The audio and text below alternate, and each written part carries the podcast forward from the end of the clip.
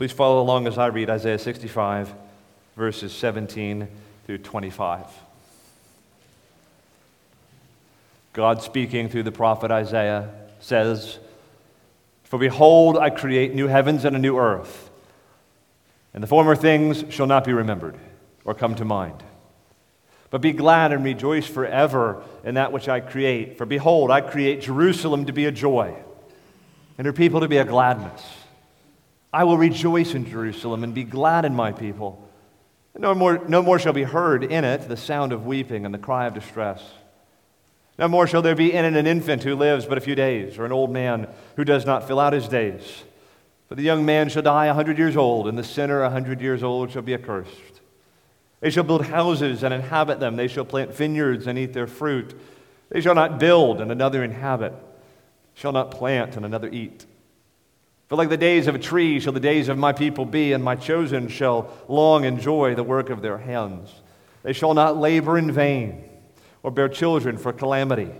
For they shall be the offspring of the blessed of the Lord, and their descendants with them. Before they call, I will answer, and while they're yet speaking, I will hear. The wolf and the lamb shall graze together. The lion shall eat straw like the ox, and dust shall be the serpent's food. They shall not hurt or destroy in all my holy mountain, says the Lord. Let's pray together.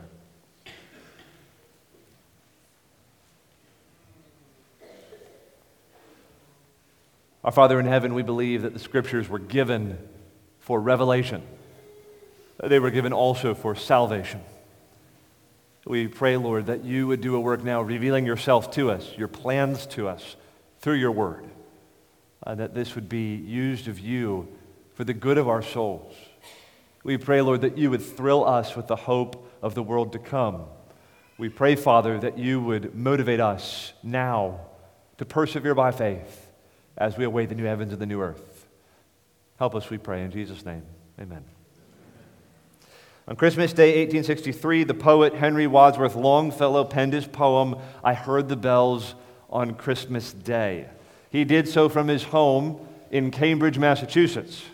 Longfellow was the husband of Fanny and the father of six children, one of whom, a daughter, died tragically as an infant.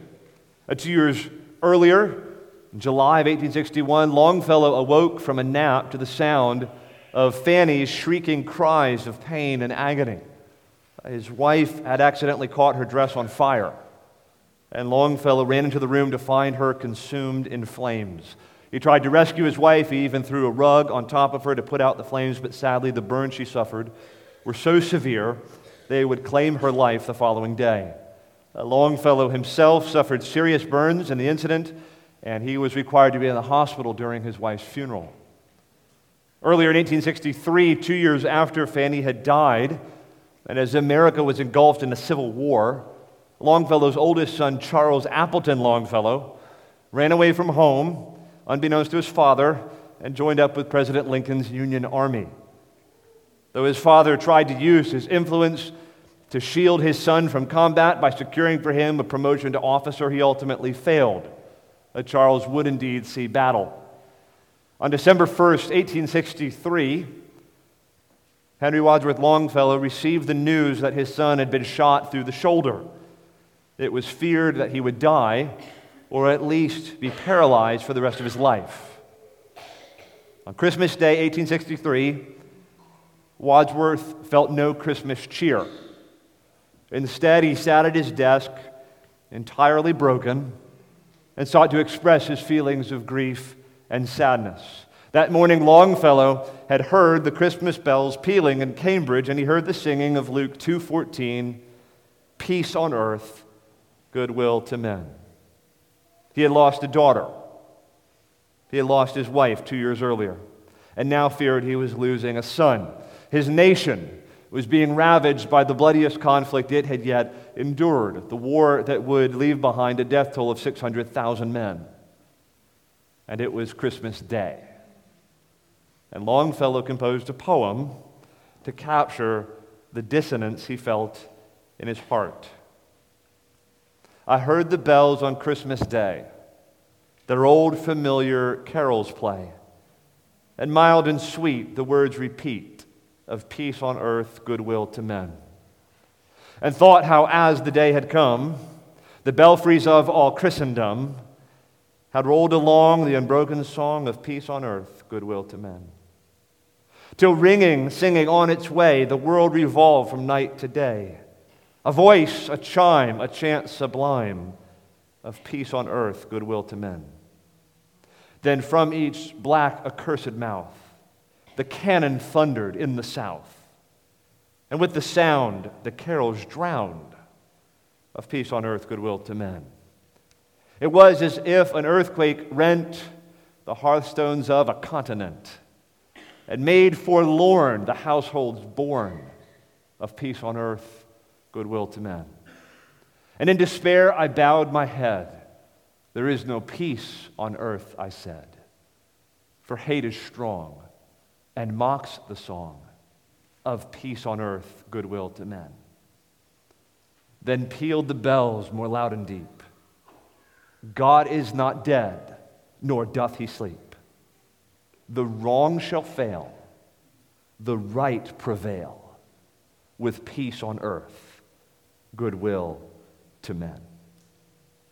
Those words from Luke 2:14 were originally announced on the occasion of the birth of Jesus Christ, the Son of God, who came into the world to save his people from their sins. They were announced because the angels and the prophets of old and some among the Jewish people knew that the Christ had come not only to save his people from their sins, but indeed to remake the entire world.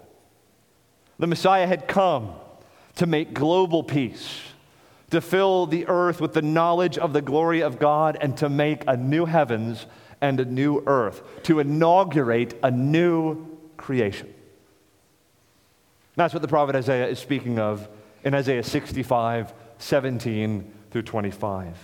In this final Advent message from Isaiah, I'd like to consider in Isaiah's depiction of the new heavens and the new earth uh, what we learn there we see in this passage, Christmas secures for us a picture of the new heavens and the new earth. Christ came to remake the world. He inaugurates this new creation in his first coming.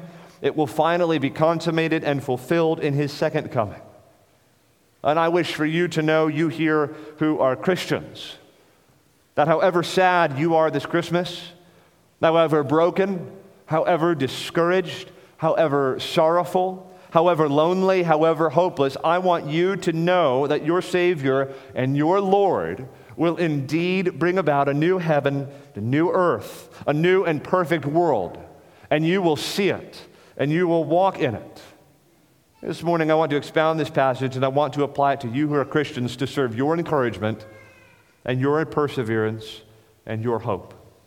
Christmas brings a new and perfect world. Four observations from this passage. We'll spend most of our time on the first two. Point number one this new and perfect world is described as a new heavens and a new earth. This new and perfect world is described as a new heavens and a new earth. Look at verse 17. The Lord says, For behold, I create new heavens and a new earth. Israel's redemption and ours would not come through things going back to the way they were. God announces that He is going to do something wholly new. And what He is going to do, the salvation He is going to bring, it will involve a total renovation of the world. Uh, this is a promise greater and grander than anything Israel could have hoped for or imagined. And it is described in terms of a new heavens and a new earth. One of the most widespread misrepresentations of Christian teaching in the last century or two has been the idea that the afterlife for Christians will amount to a sort of ethereal and immaterial existence. Uh, where we'll sort of just float around from cloud to cloud, uh, disembodied souls. For some reason, the picture that comes to my mind is watching the old Looney Tunes cartoons. Uh, whenever one of those characters would die, like Wiley the coyote would get blown up by dynamite or something like that, and then he'd turn into a kind of phantom and his ghost like presence would ascend or something like that, and that was kind of the picture. That caricature of the afterlife has been repeated in countless books and shows and movies in our culture over the years. But of course, the Bible never teaches anything like that at all. The hope for the Christian is never cast in terms of an ethereal, immaterial kind of existence. Rather, our hope is always cast in terms of resurrection life, of a resurrection existence, of a material resurrected body, of a new material world, of a real city, of a new heavens and a new earth. This is one of the most underappreciated implications of the incarnation, I think. Jesus, you understand, in taking on a human body, coming in material form and taking on matter, actually sanctifies matter, sanctifies the material, and sanctifies the body. Jesus himself rose with a resurrected body and will forever possess a material, resurrected human body. He is one with our flesh forever. And as he has risen to resurrection life, so will we. And the resurrection life we will experience in the new heavens and the new earth will be a fully renovated material world that is in every way perfect. And we will see with physical eyes, and we will touch with physical hands we will feel the cool grass under our feet, and we'll see the streets of the New Jerusalem blazing in golden glory, and we'll hear the voices of the saints and the angels crying aloud in praise to God. Ours will be a fully embodied material existence. I'll tell you a fascinating study to do next time you read the book of Revelation. Just read the book of Revelation uh, through the lens of your five senses. Read the book of Revelation and ask yourself, there in that world, what will I hear? What will I see? What will I smell? What will I taste? What will I touch? We will experience sensory stimuli and sensory delight in the new heavens and the new earth. We will experience resurrection life at the second coming when Christ raises the dead and remakes the world. But you may be thinking, okay, then that's the resurrection. Who knows when that's coming? What about when we die? What happens then? Well, the Bible appears to teach that when you, Christian, die, your body will rest in the grave and your spirit will go to be with Christ. Theologians call this the intermediate state, and we know almost nothing about it. The Bible says very little about it. But what's clear is that the intermediate state is not the goal. It's not our hope. It's not our inheritance. It's described as sleeping. It's described as sowing. It's described as waiting. And it's here I want to drive home a very important point. The ultimate hope for the Christian is not dying now, it's rising then. The Bible doesn't want to dazzle you with thoughts about the glories and pleasures of the intermediate state. In fact, the Bible barely talks about it. The Bible rather wants to dazzle you with thoughts about the glories and pleasures of the resurrection and the life to come, of the new heavens and the new earth, which Isaiah speaks of here. Isaiah includes glorious descriptions of what life then will be like and what blessings will be ours in the new heavens and the new earth, some that we'll see in just a moment. But a quick comment at this point about these descriptions themselves of the world to come. Uh, I've studied the major resurrection passages, uh, both in the Old Testament and the New Testament, more than ever in the last year. I've preached on some of them. Some of you may remember those messages. And something that has stood out to me is how often uh, various individual features and pleasures and experiences that will define that world are identified and expounded and celebrated in order to encourage Christians in perseverance. An incorruptible and immortal body. The material beauty of the New Jerusalem. The streets of gold. The glory of the company of the redeemed when all gathered together. Even the details of the clothes that we'll be wearing. The prominence of the jewelry the laughter and the joy and the mirth of it all. No more crying, no more sorrow, no more sin. These are all descriptions we're given again and again and again of what the world to come will be like. And sometimes you will meet with Christians who think it's somehow wrong or somehow it's just not right to think too much on these things. Because if I'm thinking about my resurrected body, and the streets of gold, or the fact that I'll be free from chronic pain, or the fact that I won't cry ever again, well, then I'm not thinking about Christ, and I'm thinking about my own pleasure, and I've become a kind of heavenly materialist, and I've just sort of spoiled it all. You meet Christians like this. I shouldn't think too much about the gifts, about the blessings that are coming. Uh, the more I think about it, I think those kinds of Christians need to get a grip. Uh, that is my pastoral opinion. Friends, just read the passages themselves. God wants you to think all the time about how awesome and wonderful the world to come is going to be. He wants you to think about how good the music's going to sound. He wants you to think about how glorious the streets of gold will be. He wants you to think about the pleasures of the new world and what you will experience in a resurrected and sinless and perfect body. He wants it to be a leading motivator for you, like a carrot in front of a horse. And he doesn't seem to be overly concerned that you will somehow divorce the gifts from the giver. We get worried about this, right? Well, I'm thinking too much about how great heaven's going to be, then I'm not thinking about Jesus anymore, and you know, I've kind of messed up the whole thing. I just appeal to you, parents or grandparents. You're going to give gifts to your children, perhaps, or maybe you already have, or whatever your tradition is. If I, if I give my, my little boy a red fire truck, what do I want my little boy to do? I want him to enjoy the red fire truck. What I don't want him to do is have this very complicated internal battle over whether or not he can enjoy the red fire truck. I don't want him to like play with the red fire truck for a second and look back up at me who gave him the gift. And look, okay, he gave this to me. Okay, all right.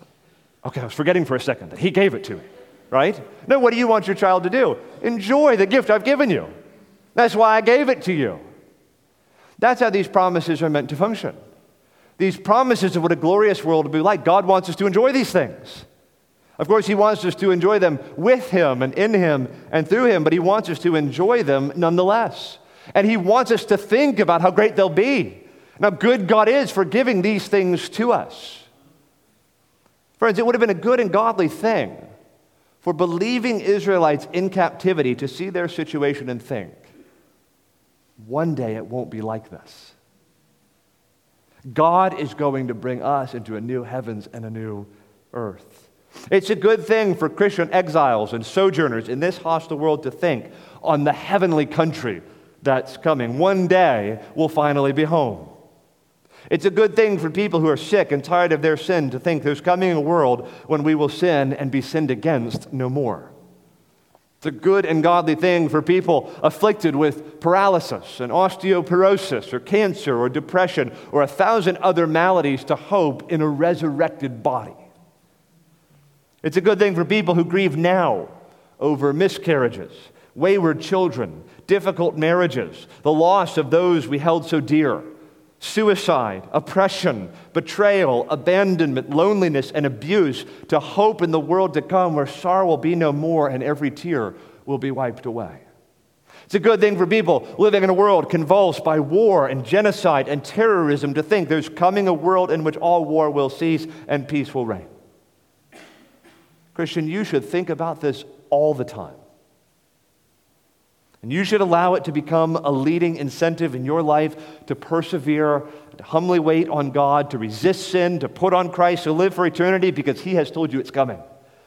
Behold, I make new heavens and a new earth. One day it will be different. And one day in Christ it will be yours.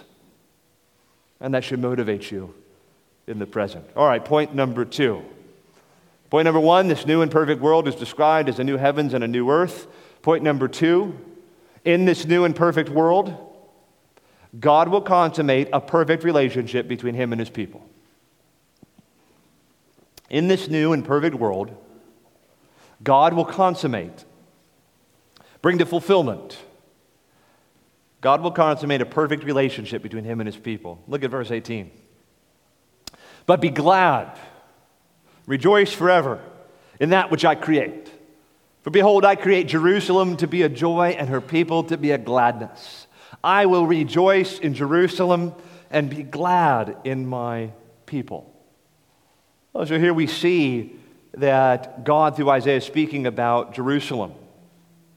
Remember what I said last week, those of you who were here? Isaiah is casting his prophecy in terms his audience can understand.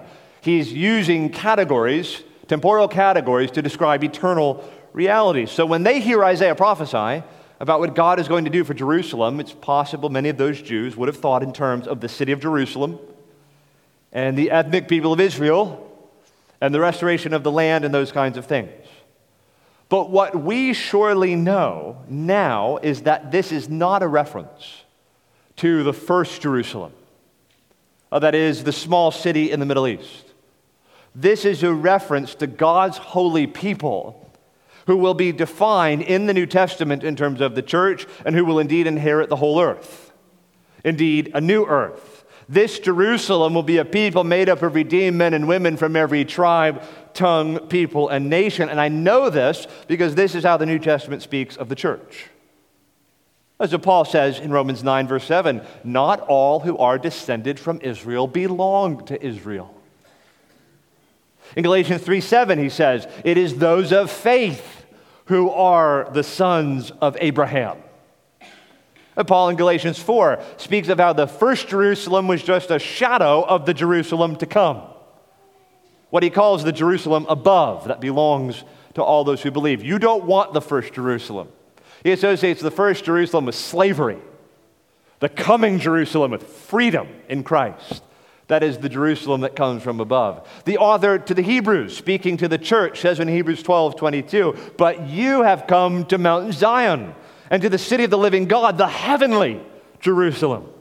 In Revelation 21, John just comes out and says it. He equates the new heavens and the new earth with the new Jerusalem itself, which comes out of heaven, we're told, like a bride adorned for her husband. And we're told that in the new Jerusalem, there in Revelation 21, the redeemed from the nations will be there.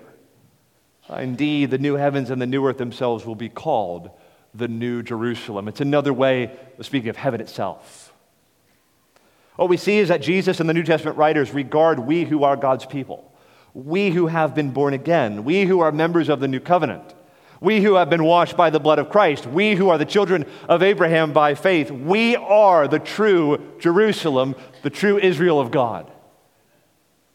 Now, raise your hand uh, if you know who Ben Shapiro is.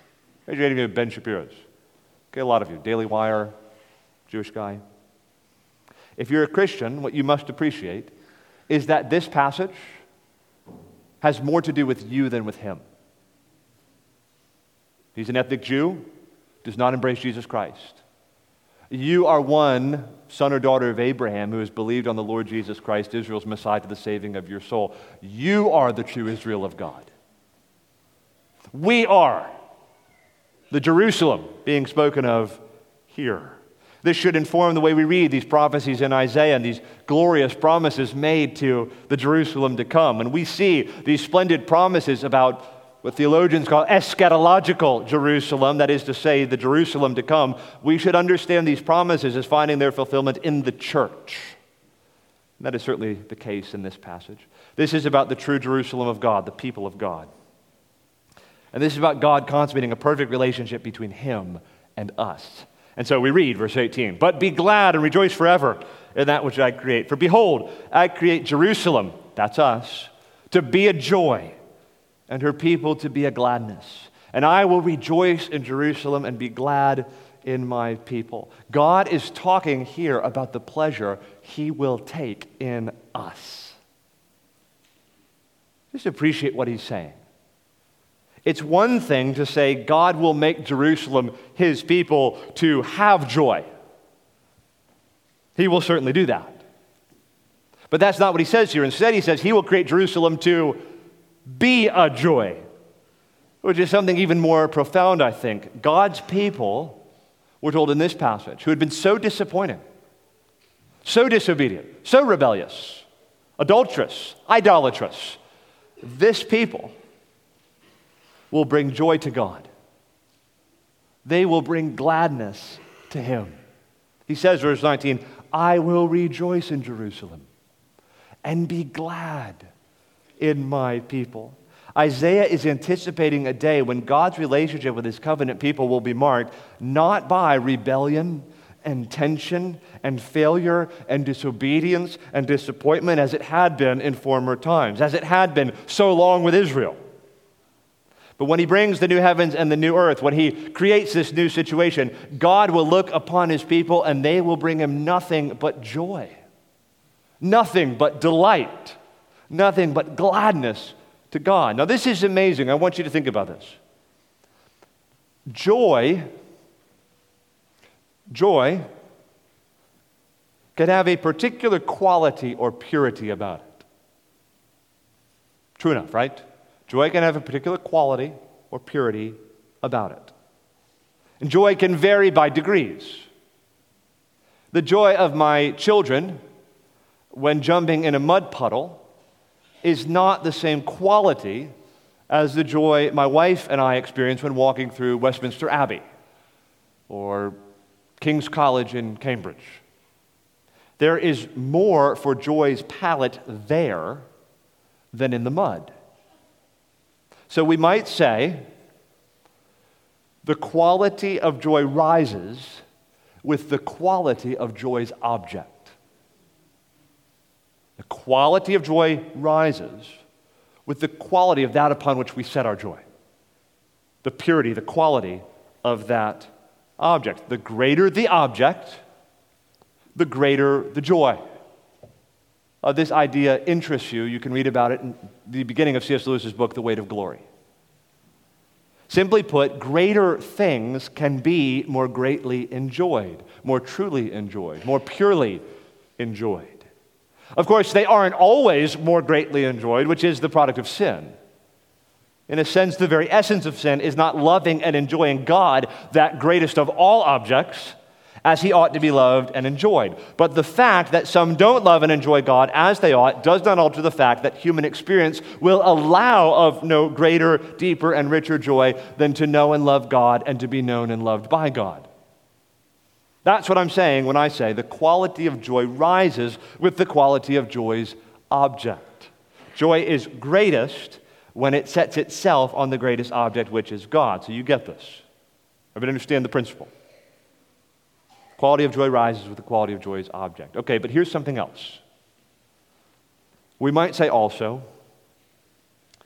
the quality of the object enjoyed,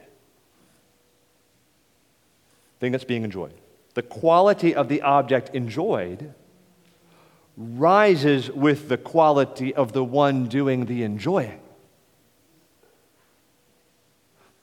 The quality of the object enjoyed rises with the quality of the one doing the enjoying. Let me illustrate it this way Imagine that you're a world class musician, you play the cello. I love the cello. Okay? Uh, if you play the cello, please come talk to me. I want to talk about getting you up here on the platform to help with our music. Love the cello, but I don't know how to play the cello. I'm an amateur. Imagine that you come into the sanctuary and in the place of the pulpit, you have set up your cello for a performance, you're playing to this room, and you play uh, Bach's uh, cello suite number one in G major. That is the.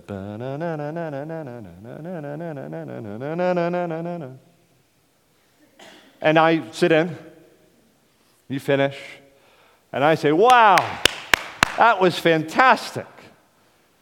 That might mean something to you. It might say something of the quality of what you just did, but I'm an amateur. I don't play the cello. I have no idea how to assess the technical brilliance of a cellist. It would mean more if Yo Yo Ma sat on the front row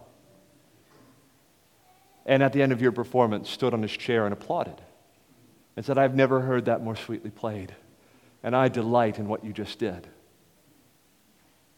You see, it dignifies and seems to increase the quality of the object enjoyed because of the quality of the one doing the enjoying. It's Yo Yo Ma appreciating what you've done. That must really say something about the beauty and the value and the quality of what just happened on this platform. The quality of the object enjoyed rises with the quality of the one doing the enjoying. Well, friends, if in the new heavens and the new earth we are so delighted in by God, how worthy and delightful and beautiful we must truly be. If God is the enjoyer of me, how worthy and glorious I must be. Because God doesn't take pleasure in worthless things. Now hold it right there. Let's be clear. That's not meant to stroke your ego. You didn't make yourself lovely. You didn't make yourself worthy. Jerusalem did not make herself to be a joy. A metamorphosis has to take place. Kids, do you know what the word metamorphosis means? A metamorphosis is to change one thing into something completely different that it wasn't before. Not like a reformation or a slight alteration, it's a metamorphosis. It was something, now it's something else. That's what needs to happen to you and me if we are going to be delighted in by God in this way. And we don't affect the metamorphosis. Notice the text says, I, God, will make Jerusalem to be a joy. Not a joy right now. She's playing the whore with the pagan nations. But I will change things. I will make her lovely. God will make his people to be a joy. God will wash us and he will cleanse us and he will make us to look like his son. And brothers and sisters, if we look like his son, we will be lovely indeed and worthy of his delight and joy. I've long cherished this sentence from Martin Luther. He says, The love of God does not find, but creates that which is pleasing to it. The love of God looks on me, a sinner, does not find me lovely, does not find me an object worthy of his love, makes me an object worthy of his love. The love of God does not find, but creates that which is pleasing to it. Brothers and sisters, God will make us so lovely and so beautiful and so worthy. Appreciate this. He will make us so lovely and beautiful and worthy that it will not dishonor his perfect being and nature to delight in us. And it will not denigrate his glory for him to consummate a perfect relationship with us. God's going to do this in this passage against the backdrop of all of Israel's rebellion and sin. The city that had abandoned God's law that had committed adultery with the world, that had worshiped false gods, that same city will undergo such a change as to become the object of God's special joy. And that change in redemptive history would require the coming of Israel's Messiah, his incarnation, his death on the cross, and his resurrection. And it would require the preaching of the gospel unto the whole world and the inclusion of the nations by faith. But Jerusalem, God's people, would be made lovely. Let me ask just briefly turn to Isaiah 62. Isaiah 62. I'm thankful to my sister Ruthie Heisaw for reminding me of this passage a couple of weeks ago. It's just, it's just unbelievable. Isaiah 62, verse 1. God says, For Zion's sake I will not keep silent, and for Jerusalem's sake I will not be quiet. Now remember, this is us. This is the church, again, mediated through the events of redemptive history. For Zion's sake, I will not keep silent, for Jerusalem's sake, I will not be quiet until her righteousness goes forth as brightness, and her salvation as a burning torch. The nations shall see your righteousness, and all the kings your glory. And you shall be called by a new name that the mouth of the Lord will give. You shall be a crown of beauty in the hand of the Lord, a royal diadem in the hand of your God. You shall no more be termed forsaken, and your land shall no more be termed desolate. But you shall be called, My delight is in her. And your land, married. For the Lord delights in you, and your land shall be married. Look at verse 11. Behold, the Lord has proclaimed to the ends of the earth. Say to the daughter of Zion, Behold, your salvation comes. Behold, his reward is with them, and his recompense before him. And they shall be called the holy people, the redeemed of the Lord. And you shall be called sought out, a city not forsaken. Friends, this is us. The Lord will consider us the object of his delight. He will seek us out. The name he will give us, his bride, is My delight is in her. Emmanuel, we need to be more comfortable with the idea that God really does delight in us. And that delight will be consummated in a perfect marriage between us and his Son. And he intends to shower on us all his delight and love and favor and affection and tenderness for all eternity. God, through the sending of his Son, has made this to be. Friends, will that help you persevere by faith in the coming year? To know that God has made a new world. He intends for you to walk in it, and you will be the apple of his eye, the object of his joy. His delight will be in you. All right, point number three, more quickly now. This new and perfect world is described as a new heavens and a new earth. In this new and perfect world, God will consummate a perfect relationship between Him and His people. Thirdly, in this new and perfect world, sorrow will give way to joy. In this new and perfect world, sorrow will give way to joy. Look at verse 17 again. For behold, I create new heavens and a new earth. Listen, and the former things shall not be remembered or come into mind. But be glad and rejoice forever in that which I create. For behold, I create Jerusalem to be a joy and her people to be a gladness. The former thing shall not be remembered, he says, or come into mind. Now, what does that mean? Don Carson says in commentary on this verse that in the world to come, there will be no PTSD. Think about this for Israel first. How painful and traumatic their memories must have been. And how their memories, their history, would make them ashamed. And how they would become disheartened and defeated as they thought upon their past unfaithfulness, God's judgments upon them. So much in their past they had to regret. And so much of their present pain and sorrow was connected to their past sins and their past failures. But, friends, it's like this for many of God's people today. Uh, I think many, even here, would say that the hardest thing about continuing to live in this world is not some sort of present difficulty or something that's looming in the future. It's the things in your past that you cannot change. But here we read in Isaiah's prophecy the former things shall not be remembered or come into mind.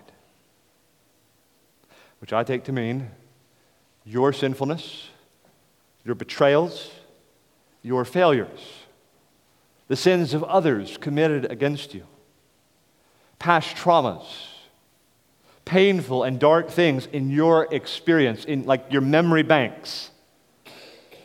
They will not be remembered and will not come into mind in the new heavens and the new earth. I don't know exactly how that's going to work. I certainly don't think it means we're going to get hit with the men in black stick and just have our memories erased, have sort of holy heavenly amnesia. But I think it does mean that past sin, past trauma, past pain, past sadness, past regret, so much a part of human experience will no longer be able to reach forth into the present and harm us and hurt us. The former things will not be remembered in the world to come, whether it's sins we've committed or sins that have been committed against us, painful things, hurtful things, dark things. In the new heavens and the new earth, the past will not be painful or traumatic or complicated for us. The burden and pain of the past will not be able to reach us there. The former things shall not be remembered or come into mind. Verse 18, but be glad and rejoice forever in that which I create. For behold, I create Jerusalem to be a joy and her people to be a gladness. Second half of verse 19, no more shall be heard in it the sound of weeping and the cry of distress. The picture you see is sorrow giving way to joy. I was talking to Pastor Ben in my study about two hours ago, and we were talking about how hard the year has been. Some of us have cried more in 2023 than we have in any other year. And for many of us, this has been a year of weeping, a year of tears, a year of distress. Now, friends, the world is full of these. But one day, these will be the former things. God will make a new heavens and a new earth. And in that world, we will never have anything to cry over ever again. Only joy and only gladness all the time. Now, the picture of joy and gladness continues as we read on. Verse 21, if you look there. They shall build houses and inhabit them. They shall plant vineyards and eat their fruit. Again, I just think Isaiah is speaking in categories, metaphorical categories, to explain how joy filled this time will be.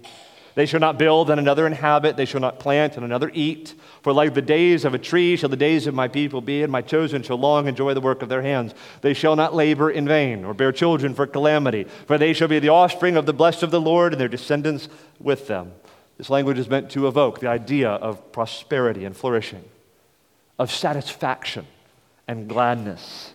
We will be so happy there, and nothing will be permitted to impair our happiness. Christian, I just encourage you this Christmas Eve. There is coming a day when your sorrow will give way to joy. It's coming. Wait for it. Persevere in the hope of it. Right now, we're in the middle of the night. But the dawn is coming, and the sun will rise, and we will be so glad. All right, point number four as we draw to a close. Point number four in this new and perfect world, death will give way to life. In this new and perfect world, death will give way to life. Look at verse 20. In the new heavens and the new earth, we read, verse 20, no more shall there be in it an infant who lives but a few days, or an old man who does not fill out his days. For the young man shall die a hundred years old and the sinner, a hundred years old, shall be accursed. Okay, now how you understand these verses will depend in part on your eschatology. If you don't understand what I talk about for the next three or four minutes, that's fine. You can be saved by the grace of God and be happy in Jesus and never know anything about what I'm about to say. If you are amillennial in your eschatology, meaning you believe we're living in the millennium now, the millennium spoken of in Revelation 20, that is, then you would probably understand Isaiah 65:20 simply to be painting the idea of sort of eternal longevity using the temporal categories of a long life or a life well lived. Isaiah is using evocative, metaphorical language and making use of certain categories ready at hand to evoke the idea of eternal life. So he doesn't literally mean, you know, infants will live out their days and die. He's saying kids aren't going to die anymore. It's going to be eternal life. Would be sort of the idea. A similar statement you find uh, all over the prophets, really, but in Zechariah 8, it talks about the coming glory, the new heavens and the new earth, and it talks about how uh, the, the old man and the old woman will sit out on their steps, and there will be children at play, and they will do so not in fear. Well, I don't think to be little children and old people in that sense in heaven. Uh, what's the idea? You're not going to be afraid of anything in the new heavens and the new earth. And Zechariah's using a word picture to sort of get that idea across. That's how amillennials would understand this. If you are historic premill, meaning you understand Revelation 20 to speak of a literal thousand year reign of Christ on the earth before the last judgment, then you would easily, I suppose, just tuck Isaiah 65:20 into the millennium. In the millennium, the kids won't die young, and people will live out their years on the earth and the wicked will be destroyed. If you're postmillennial, uh, well, to the two of you, uh, no, that was a joke. There's really only one of you. No, I'm kidding. I say, of the three standard millennial views, I find postmillennialism to be the most implausible and the most problematic exegetically. Uh, but postmillennialists, I suppose, would view the thousand year reign in Revelation 20 as referring to a kind of golden age before Christ returns, And I would imagine they would just fit Isaiah 65 20 into that golden age. This is what life will be like in that golden age before Christ returns. Well, how should we understand this passage in reference to the millennium? I don't know. and at the risk of sounding snarky, I don't care. It has literally nothing to do with Isaiah's point here. Isaiah is asserting a very simple and basic point. In the new heavens and the new earth, life prevails over death. And no matter how your eschatology works, you will recognize that the life spoken of here finds its culmination, at least, in eternal life. That's Isaiah's simple point. So Isaiah further illustrates this idea of death giving way to life in speaking of the cessation of all violence and strife. And he does so with striking word pictures here. Look at verse 25. Uh, kids, if you know how to read, look on in the Bible, Isaiah 65, verse 25. It says, The wolf and the lamb shall graze together. Do you know what grazing is? That means they're going to eat together.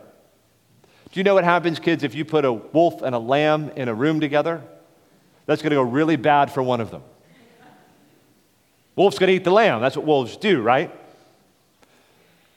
In the world to come, in the new heavens and the new earth, Isaiah says here, the wolf and the lamb are going to eat together. The one's not afraid of the other, the one's not trying to predate on the other. Just eating together.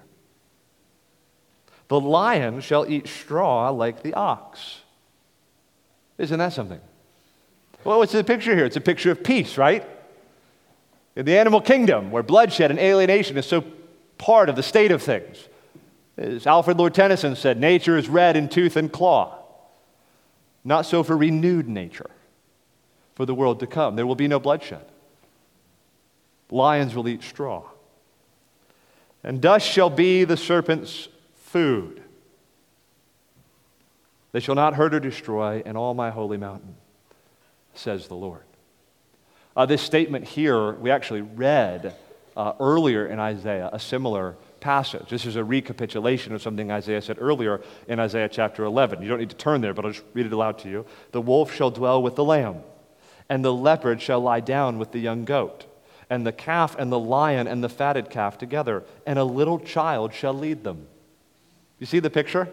It's like the whole animal kingdom normally eating one another. A little child's going to have them all on a leash, and they're going to peacefully play together in some kind of animal play date. And you, you let your littlest child lead them. The cow and the bear shall graze. Their young shall lie down together. The lion shall eat straw like the ox. The nursing child shall play over the hole of the cobra, and the weaned child shall put his hand on the adder's den. Adder is a snake.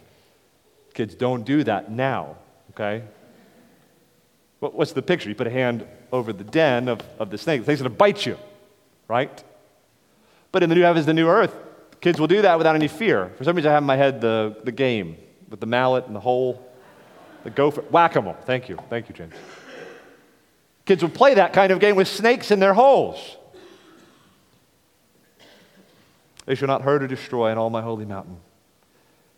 For the earth shall be full of the knowledge of the Lord as the waters cover the sea. What's the simple picture? Isaiah is trying to spring these word pictures in our minds to help us see how different that world is going to be from the one we inhabit now. This world is marked by barbarism, by brutality, Nature is red in tooth and claw. But the new and perfect world God will make, that He will give to us, the new Jerusalem that comes down out of heaven like a bride adorned for her husband. Be no violence there, no death there, no conflict, no strife. Death will give way to life. Friends, this Christmas, remember that Jesus came as he himself said, to make all things new. He came to inaugurate a kingdom that will have no end. He came to renovate the world and to make new heavens and a new earth, and to consummate a perfect marriage between him and us. And in this new perfect world, sorrow will give way to joy and death will give way to life. And we will sing no more, let sins and sorrows grow, nor thorns infest the ground. He comes to make his blessings flow far as the curse is found. The wrong will fail, the right prevail. When peace on earth, goodwill to men. And friends, we're to think all the time on this picture and others like it. And it should inform our hope, and it should incentivize perseverance, and it should raise the downtrodden and discourage, and it should fill us with hope and with zeal and with new resolves to faithfulness. Day is coming. Let's persevere. Suffering and then glory, sorrow and then joy, death and then life. Behold, I am making all things new. And friends, I tell you, for all those who turn from their sin and trust in Christ, they will be given now the hope of eternal life with Christ in a new and perfect world. Let's pray together.